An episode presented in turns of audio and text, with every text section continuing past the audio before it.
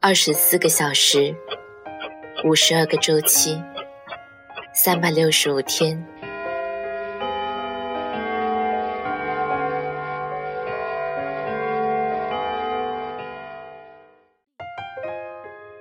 当我们用声音温暖你的耳朵，反复听着你的留言，生活原来就像一杯热咖啡。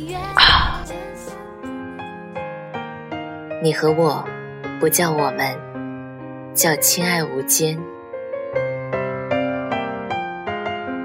夜色很美，岁月无名，我有名。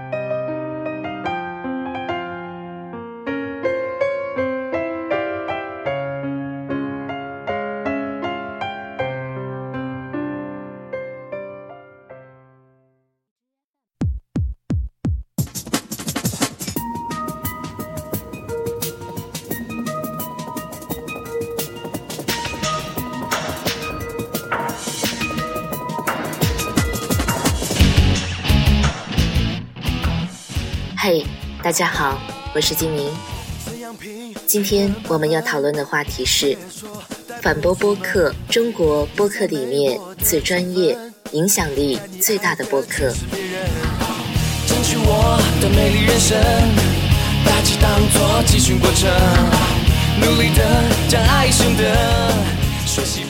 二零零五年十一月二十二日。德国之声二零零五年国际博客大赛揭晓，此次中国有两位博客荣获金奖，其中按摩乳获最佳中文新闻博客金奖，反驳播客获最佳播客网站金奖。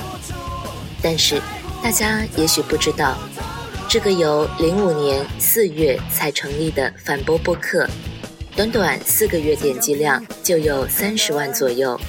同年十一月，就获得最佳播客网站金奖。而目前广大听众对反播的评价是：如果要排个中国播客的座次，至少在目前来看，我想反播不是第一，就没有人敢称第一了。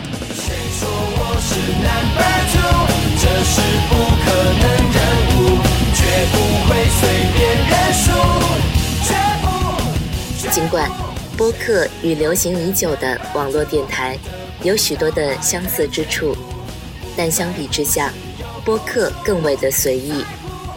播客们正是以唠嗑与倾诉的方式，替代网络电台中主持人的侃侃而谈。事实上，做播客所需的设备很是简单，一台电脑，一个麦克风，一个想法足矣。也正是因为如此。播客从诞生之日起，就和“草根”两个字紧密的相连。在一些极力追捧个性化的人们眼中，播客比博客更加的令人激动，因为这是从用笔杆子记录生活，到用声音展示生活的革命性跨越。况且，当播客要比博客容易得多。因为想来会说话的人，总比会写字的人多吧。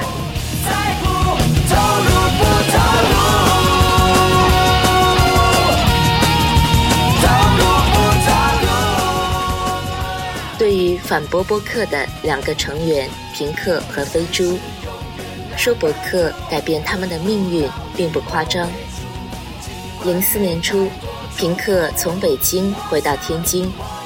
平克在天津报纸做一个博客展览的专题，借此结识了小朋友飞猪。平克生于一九六八年，曾在天津做了十七年的电台 DJ，在电台和报社兼职。飞猪在南开大学上大三，他学的是金融，准备到普华永道面试。今后当个审计师。他在天津上学，却从来没有听过平克的节目。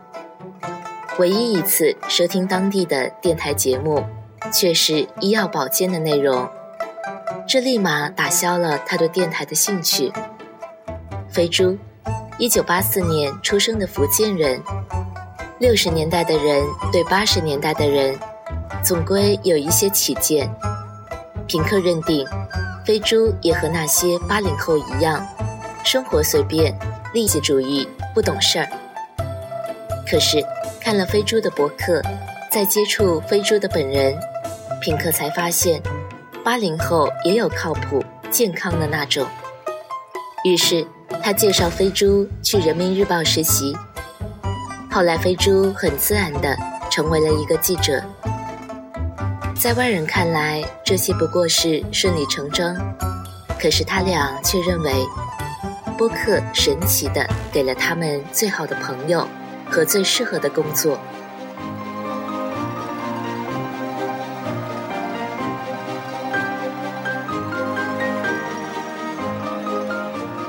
反驳的宣言是：反驳。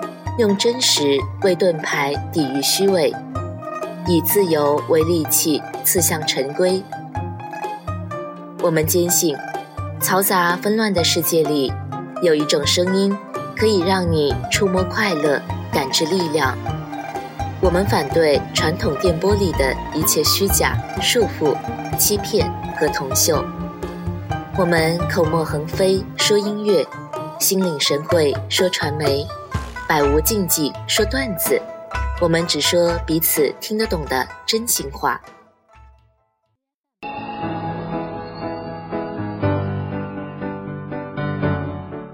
开始的时候，我们两个人还在天津，因为我那个时候在南开大学念书，我当时也刚从电台出来，正缺这个。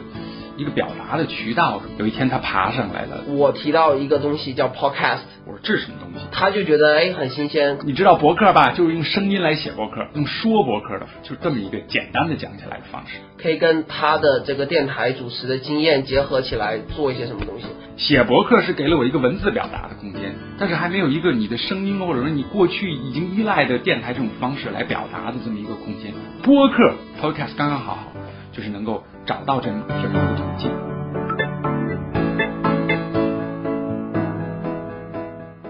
我们两个就在聊说这叫什么名字好呢？我想的都特不靠谱，什么真好听点 com 收音机点 com，他就是说 shit 是什么破玩意儿？这都是你们电台那一套。直到最后就说哎，你们电台是不是有长波、短波、中波？我们又是反传统电台，打破过去传统电台里面一些束缚。我们能不能叫反播？反播 anti wave。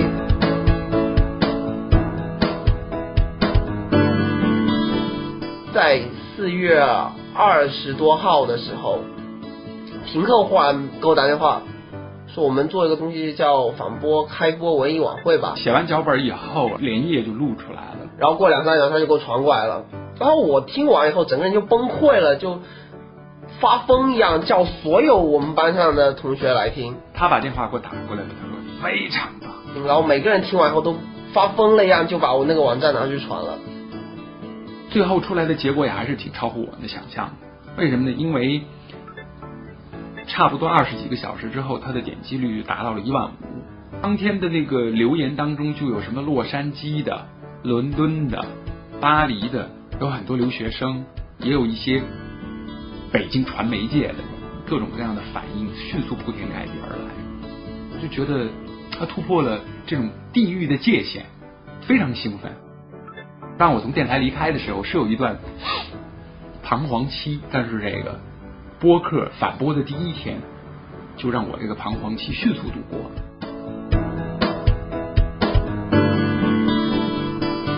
现在做这个反播的时候，我们会经常连线一些美国的人，全部都在网上来着，主要就是靠网络，主要靠 Skype、Email、MSN 进行线上的沟通。互联网突破阻隔有好多层面上的意义，一个是地域上，就是像反波所体验到的，那么无论你在哪儿，只要在这个地球上，你都有可能因为互联网把大家连在一块儿。对于平克来说，他过去在电台里面做节目有很多的束缚。呃，现在形容电台是叫井底之蛙，就说好像是一个只能自己看得到这一亩三分地，但是互联网。却让你知道哦，原来世界并不是井这么大，井之外还有世界。你就发现，在互联网上，你可以听到每一个人的声音，而不是只接触到一种对这个世界的描述。这种新生事物当时就给我一个很大的刺激，我觉得，哎呦，真是这种一种可以自由表达的空间。这世界开始变得丰富多彩，每个人有自己的世界观，每个人也可以描述出他自己的生活，他对这个世界的理解。认识你的，不认识你的，今天在你身边的，今天已经不在你身边的人，全都迅速的聚拢到一起。这个。这个效率，我想恐怕是传统媒体以前都没有办法让我去想象实现。每个人都是一个记者，每个人都是一个通讯社。我觉得这个就是互联网的未来。我很幸运，我觉得，在我还没老的爬不动之前，能够遇上互联网这件事。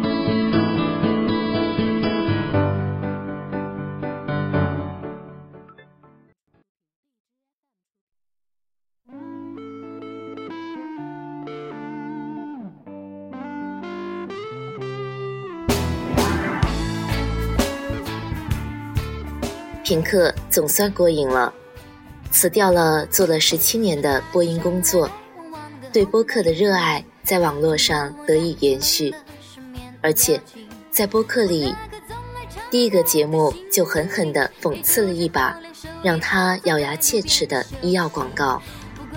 公共电台严重的商业化，全国各地的电台都在卖药，前面卖性药，后面卖假药。这让我感觉好像在垃圾中种粮食，很绝望。平克说：“反播里永远不会有广告。”在反播里，平克的播音也有了新的突破，不再字正腔圆，开始用生活化的口吻播音。在飞猪苛刻的监督下，抛弃了一切空话套话。反播俨然不是抱着玩玩的态度做的。平克说：“这是他们的一项事业，他们不从属于任何一个提供播客服务的网站，他们注册了自己的一级域名，他们每天在夜里寻找到自己的状态，从午夜十二点播到凌晨的四五点钟。他们每周自费买三四十种中外杂志，快速的阅读，以便评说传媒。”一个十分钟的播客，从准备文案到播音，到剪辑等等的技术工作，要花八个小时。就拿开播晚会来说，里面说到的每一个字都是事先写好的。反播开播前，先开了许多次的二人会，非常正式的面对面的讨论，其中一个人还得做会议记录、要点。内容、听众定位、互联网特征与传统广播的区别，种种细节一一的记录在案，以至于谈的时候，平克几乎不需要思考，逻辑异常的流畅。他们像外企那样，在做一个节目之前都写好策划案。他们和一个 BBC 的主持人通过互联网合作一档播客节目，叫做《这是伦敦》。行动还没开始，前二十期的选题以及提纲就已经到位了。反播的家就在北京北部的一个普通的居民楼的两室一厅里。平克和飞猪两个年龄相差一轮多的人租住在这里，一个是有着十七年播音经验的资深 DJ，一个是从未有广播经验的刚毕业的小伙。在这个小窝里。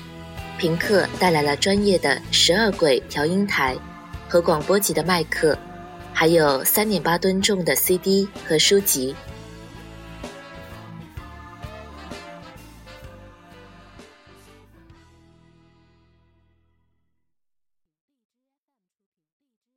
零五年五月一日，反播正式的开播。在这之前，他们做了大量的准备工作，比如试播。比如在网上贴出广告，而且两人在开播前还达成了一个共识，要做说人话的节目。但即便这样，飞猪心里还是没有底。与飞猪不同，之前有十七年电台主持的经验，并且有着一整套专业的录音设备的平克，就坦然了许多。正式开播第一天，两人录制了一个开播特别晚会，调侃和模拟春节联欢晚会，结果令人吃惊，第一天的点击率就超过了一万五千次。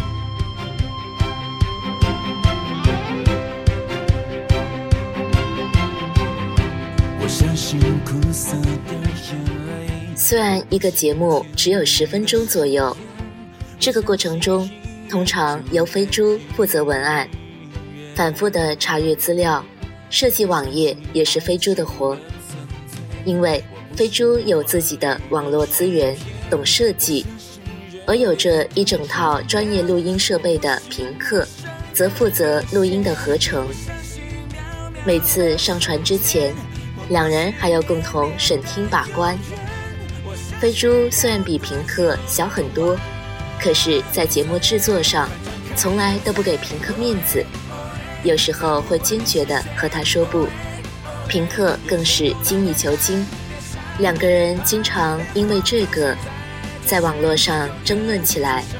飞猪说：“要感谢网络，给了我们一个不妥协的空间。”平克则说。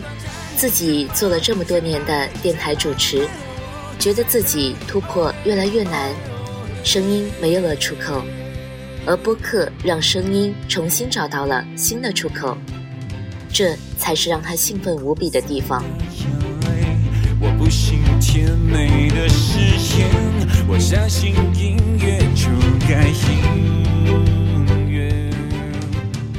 零七年一月改版前。反播中的节目，除了讲公司宝典的《澳美友情》可以在电台播出，其他呀都会枪毙。有一期讽刺无线运营商的节目，如果是电台台长，肯定要考虑到这会得罪广告的客户，不能播。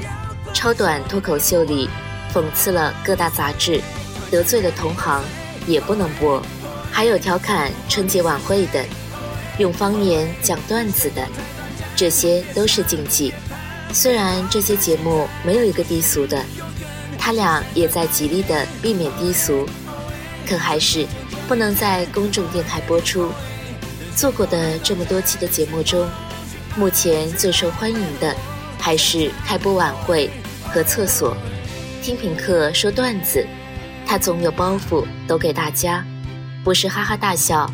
然后忘记的那种，而是笑过以后回想起来还挺好玩的。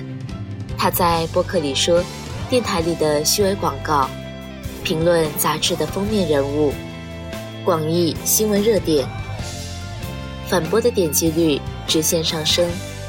当然，听的人多，评论自然也多。面对许多的评论，评客看得很淡然。我从来不关注点击率的高低，不能说的多了，我的气脉就乱了呀。评论于他没有影响，只有帮助。我更愿意把反驳提意见的人看作是最好的朋友，他们爱你啊，所以才和你吵，和你说直话，这和谈恋爱是一个道理的。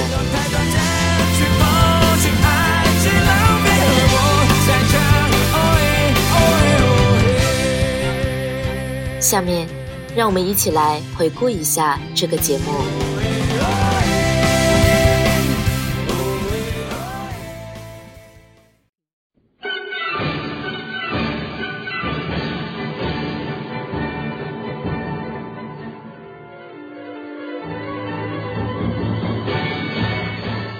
中央人民广播电台。中央电视台。我们现在在国际互联网英特奈特上为大家进行现场直播。我们的直播现场位于网络长城的保护范围内，大家可以看到，在网络卫士的护卫下，现场一派和谐安康，其乐融融。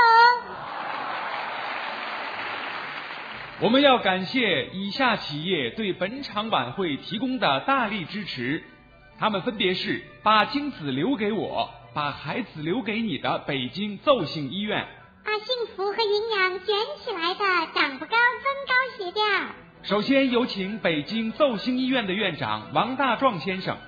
他曾毕业于北京大学、清华大学和南京大学，取得了二十二个学位，还曾在哈佛大学、牛津大学、麻省理工学院、纽约州立大学、剑桥大学、巴黎索邦大学开设实验室，专门从事攻克人类不育的难题。几年来，已经使人类不育现象得到了普及。在欧洲和美国，他备受推崇。做到了想不生孩子，他就让你生不出来；想要孩子，他就立即给你孩子的荣誉，被美国《时代周刊》推崇为在世的华佗。各位反驳博客的听众，大家好，我谨代表北京奏兴医院的四百四十四名员工，热烈祝贺反驳博客正式开播。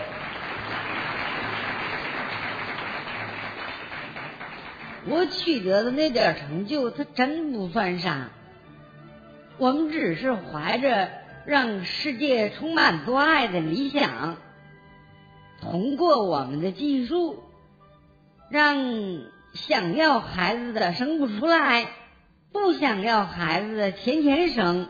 错了，错了，错了，是想要孩子的天天生，不想要孩子的。每分钟那个他也生不出来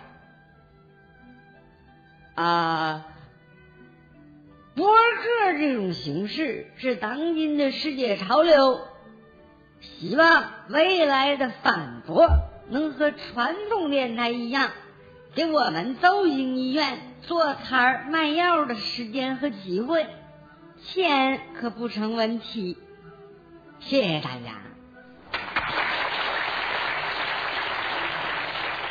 庆祝反播播客开播大型文艺晚会现在开始。锣鼓喧天，彩旗飞舞，东风吹，战鼓擂，这个世界谁怕谁？在一团和气、一鼓作气、一不怕苦、一还不怕死的精神鼓舞下，我们高举麦克风，沿着现代化的康庄大道。走进了共建和谐的互联世界。过去一百年，小小麦克风走过了它传奇的从软到硬、从小到大的艰辛过程。在这个麦克风诞生一百年零五十六天三十七分四十五秒的光辉时刻，我们的播客时代来临了。对，你的歌，我的歌。无形的波，有形的波。现在，我宣布，反播播客正式开播。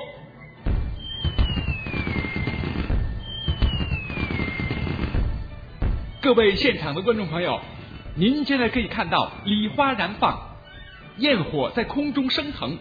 我们的焰火师设计了人类有史以来共计一千零六十八种波的图案。古代的波、现代的波、未来的波，在这里一一呈现。此刻，在夜空里形成了绚丽的波的彩虹。在这千姿百态的波的焰火中，我们开始表演第一个节目。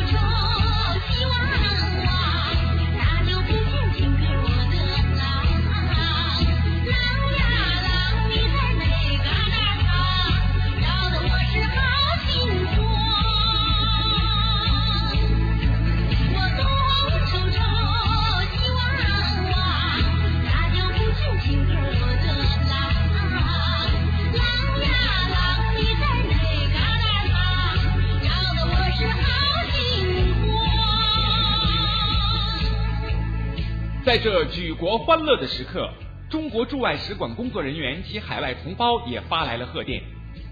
中国驻赞比亚大使馆、中国驻埃塞俄比亚大使馆、中国驻刚果大使馆的工作人员在贺电中说：“我们身在海外，和祖国人民心贴心、背靠背。我们正在通过反播网在非洲观看这次直播。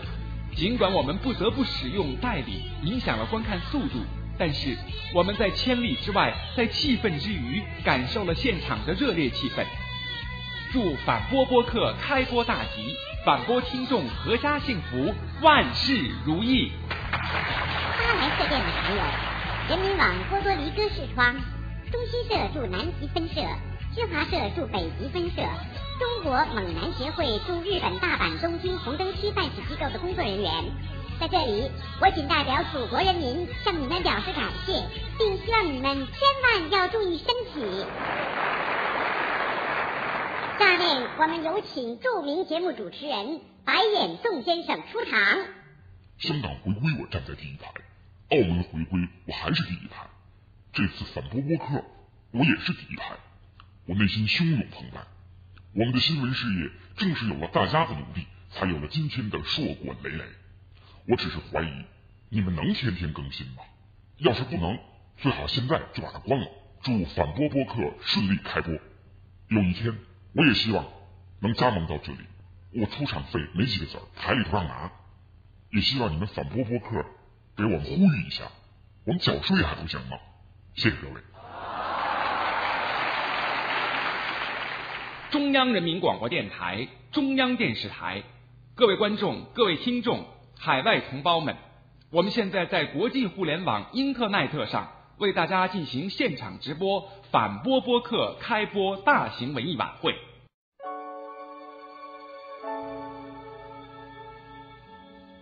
现在我向大家宣布，我们荣幸请到了美国著名歌星拉皮毁容形象代言人米高基逊先生，他目前官司缠身。从反播驻好莱坞办事处的工作人员听到了反播播客的消息后，派身边随从买了一台电脑，准备今后专门用这台电脑听反播。为此，他还每天学习汉语，现在已经成功的将二十六个英语字母和汉语拼音区分开来了。他兴奋的对身边所剩无几的一百多个孩子说：“真好玩，他们长得都一样。”读出来就是不一样。下面我们请出米高基逊，他将为我们送上一曲《希尔沃尔德》。演唱前，他还将为我们发表贺词，请同声传译准备好，掀起小小的翻译风波。Think about 汉语真的很神奇，反播真的很好玩。你们希望以后一定要让孩子开心，呃，让孩子的孩子也开心，让孩子的孩子的孩子更开心。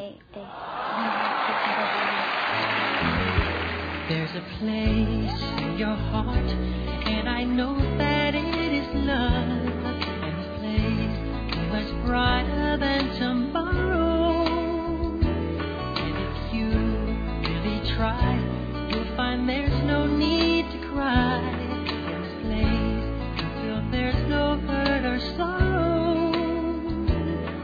There are ways to get there if you care enough for the living.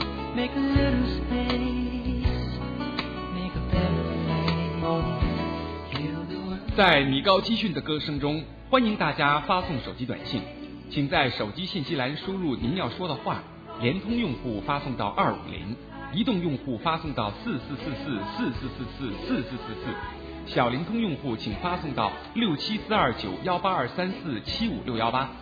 提醒大家，每条短信我们的收费是一千元，所得收益全部捐给米高基训的孩子们。现在我们读出一部分听众的短信，手机尾号为一二三四的听众朋友说：“听反播真好。”自从有了反播，我的电脑就让我老爸给用了。反播天天见。手机尾号还是一二三四的朋友说，量大的第二天，我一定听反播。还是这位手机尾号一二三四的朋友说，反播啊，清清爽爽不紧绷。最后，手机尾号为一二三四的朋友又发来一条短信：今年我家不听骂，要听就听反播网。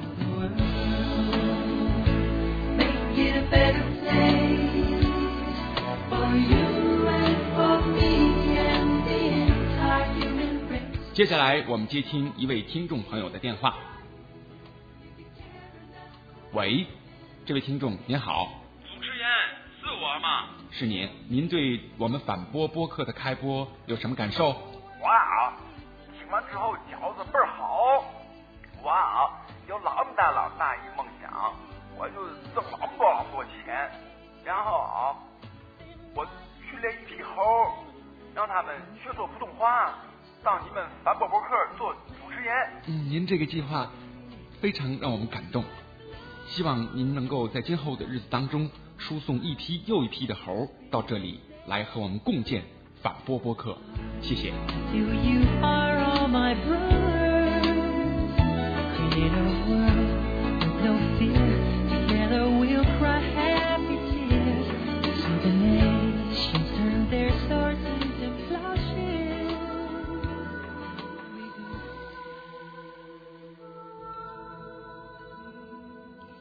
乐的时刻，我们不能忘记那些为反播开播贡献的人。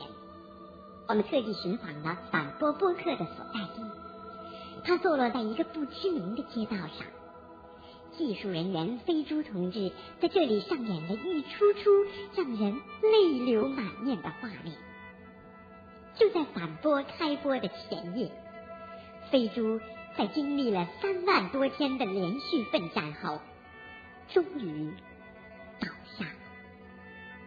三万多天，他不吃不喝；三万多天，他不洗澡不洗脸；三万多天，他连一部 AV 电影也没有看；三万多天，他把群 P、SM 等平日酷爱的运动置之脑后，因为没有时间吃。床边堆满了他酷爱的茄子和牛奶。二零零五年四月三十号，这是一个令人难忘的日子。在经历了三万多天的奋战后，飞猪同志昏了过去。他口吐白沫，当工作人员走进他的房门时，发现他口中的白沫海市蜃楼般形成了“反波”二字的图案，宛若灿烂的桃花在春天开放。我们把他救醒后，他气喘吁吁地说：“反播。”不不不不！为他翻身后，我们发现他的后背青一块紫一块，形成了几个清晰的刺青。我爱反驳，君子报国。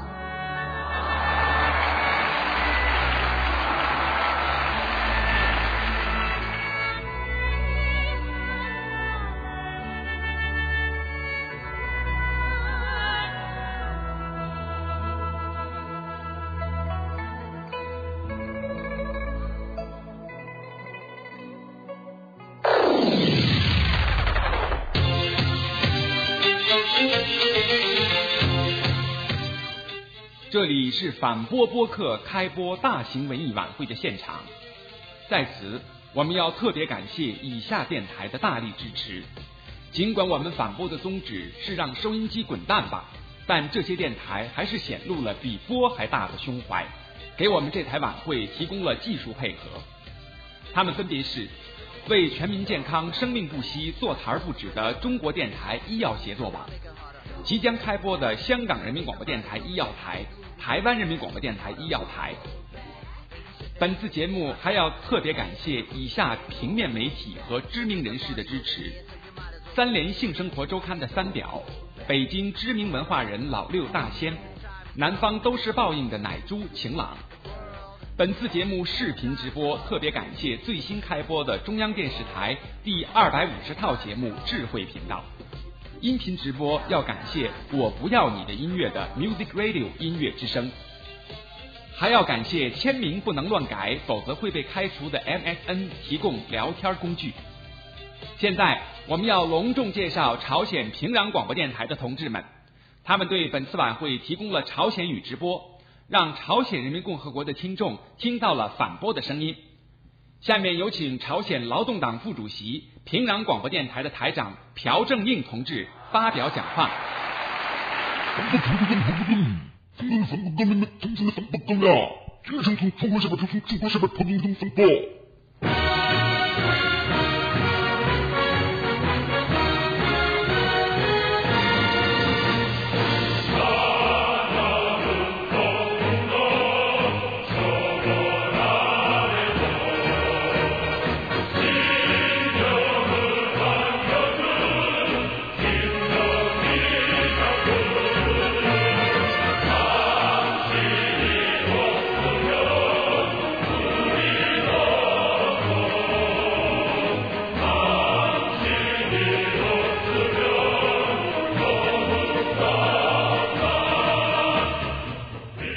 欢乐是因为我们手中有鼠标，激动是因为我们能上网，开心是因为我们听得见，宽慰是因为身体好。在这个举国欢庆的时刻，我们要让历史告诉未来，让昨天告诉今天，让上午告诉下午，让黄昏告诉深夜，让七点告诉八点，让七八点告诉八九点。播。不仅是可以反的，波也是可以反过来的。总有一种反波让你心潮起伏，总有一种反波让你心驰神往，总有一种反波让你春心荡漾，总有一种反波让你热泪盈眶。反波是一个波，也不仅仅是一个波。我们在这里用声音宣告。明天的波更灿烂，我们在这里用激情宣告，共祝愿祖国好。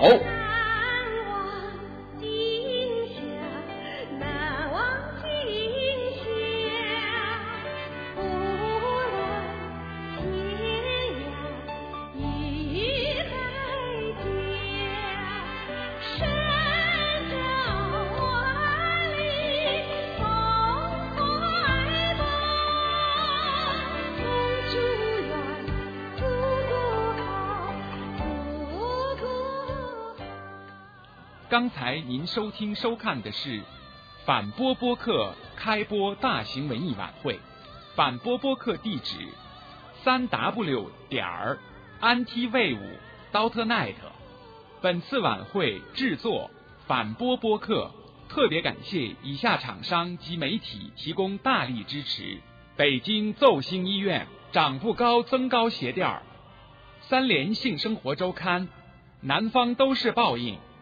朝鲜平壤广播电台、中央人民广播电台、中央电视台，亲爱的听众朋友、观众朋友，再见。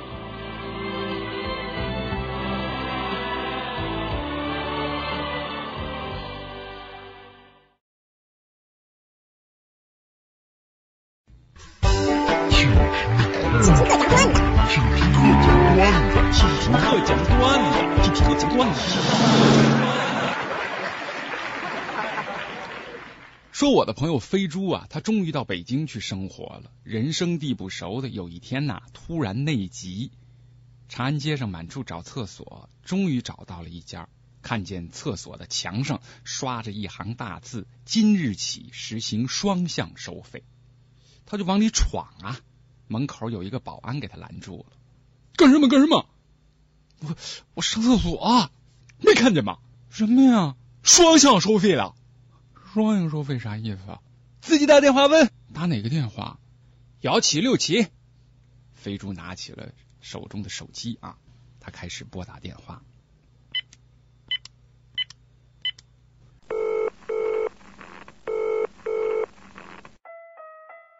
欢迎拨打中国厕所双向收费咨询电话。为了使我们的中国厕所能够与国际接轨，迎接 WTO 和 WCO 的到来，现向您介绍一下中国厕所双向收费标准：一。将传统的单向收费方式加以改革，改为双向收费，即进厕所要付钱，出厕所也要付钱，否则不让你出去。二、实行大小便分开收费方式，大便一次两元，小便一次一元。考虑到大便次数要少于小便次数，所以大便可稍微下调一些。这一措施将深得跑肚拉稀者的欢迎。三、实行按秒收费的方式。上厕所的头十五秒收费五角，以后每超过五秒收费两角。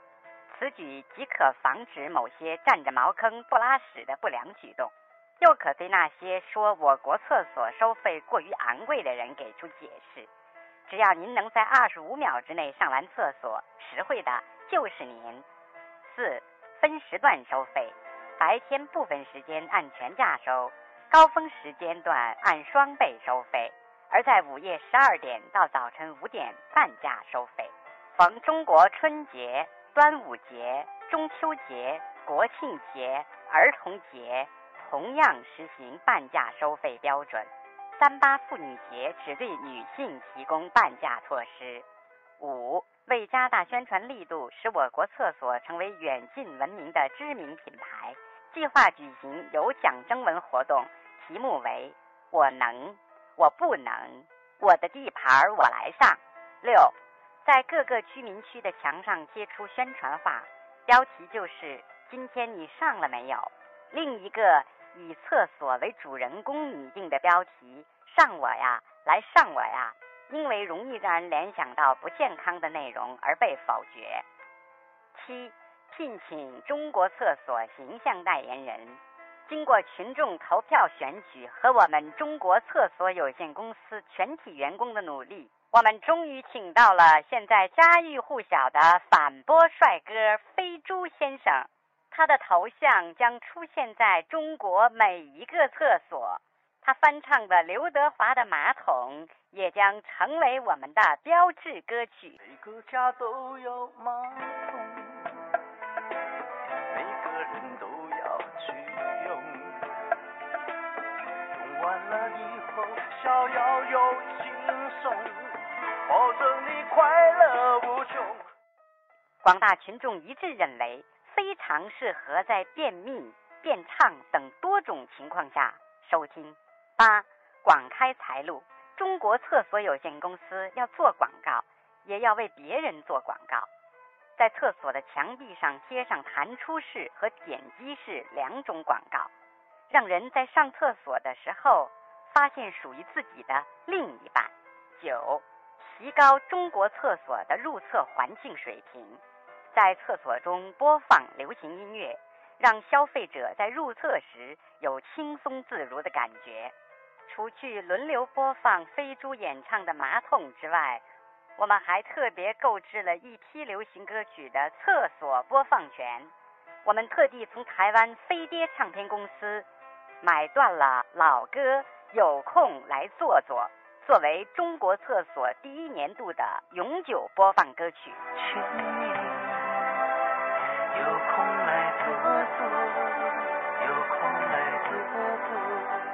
十，规范市场次序。鉴于某些人随地大小便，对此，我厕所决定养十条狗。每日喂以火腿肠等条状食品，然后将它们放置在各个角落。一旦发现有随地小便者，这些狗将给予最严厉的打击。十一，第一次入厕尚需交纳坐便器出装费一百到四百元不等。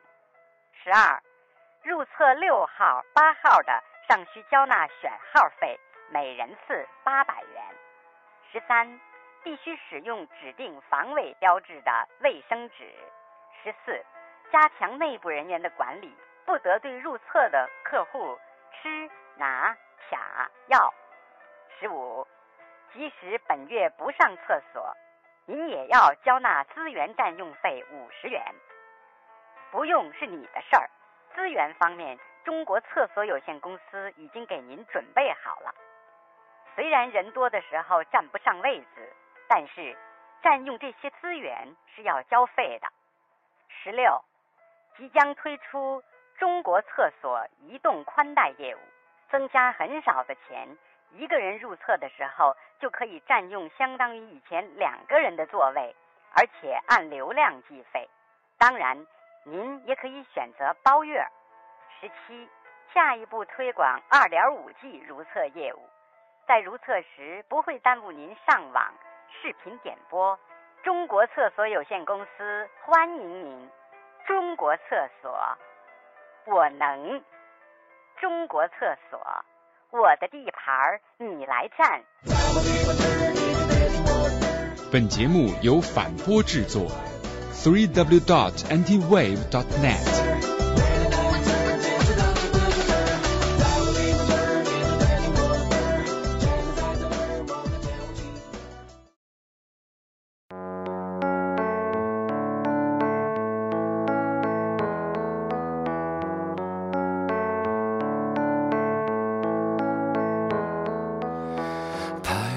即使做了这么多年的媒体，平克一直保持低调的态度。我喜欢做幕后的工作，前台上的都是浮云。他说，用扭转了人生的曲线来形容反波对他生活的影响，一点也不过分。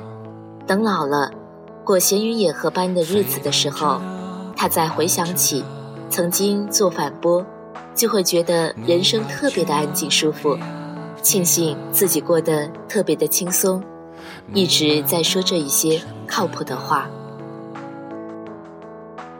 好了，今天就是这样了，早点睡，晚安。我曾经跨过山和大海，也穿过人山人海。我曾经拥有着的一切，转眼都飘散如烟。我曾经失落失望失掉所有。方向，直到看见平凡才是唯一的答案。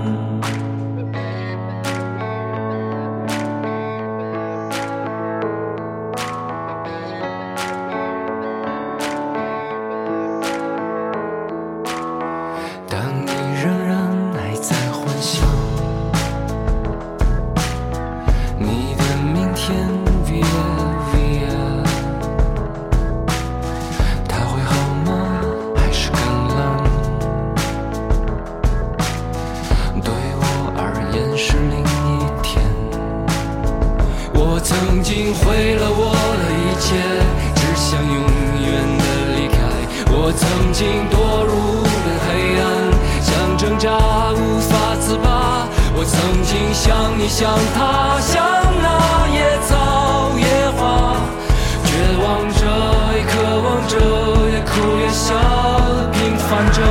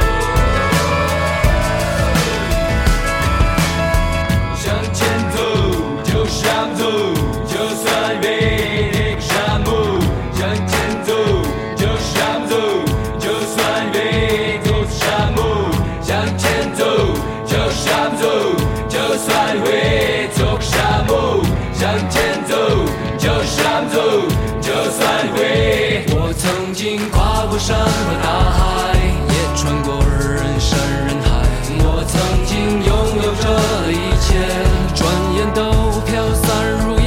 我曾经失落失望失掉所有方向，直到看见平凡才是唯一的答案。我曾经毁了我的一切，只想永远的离开。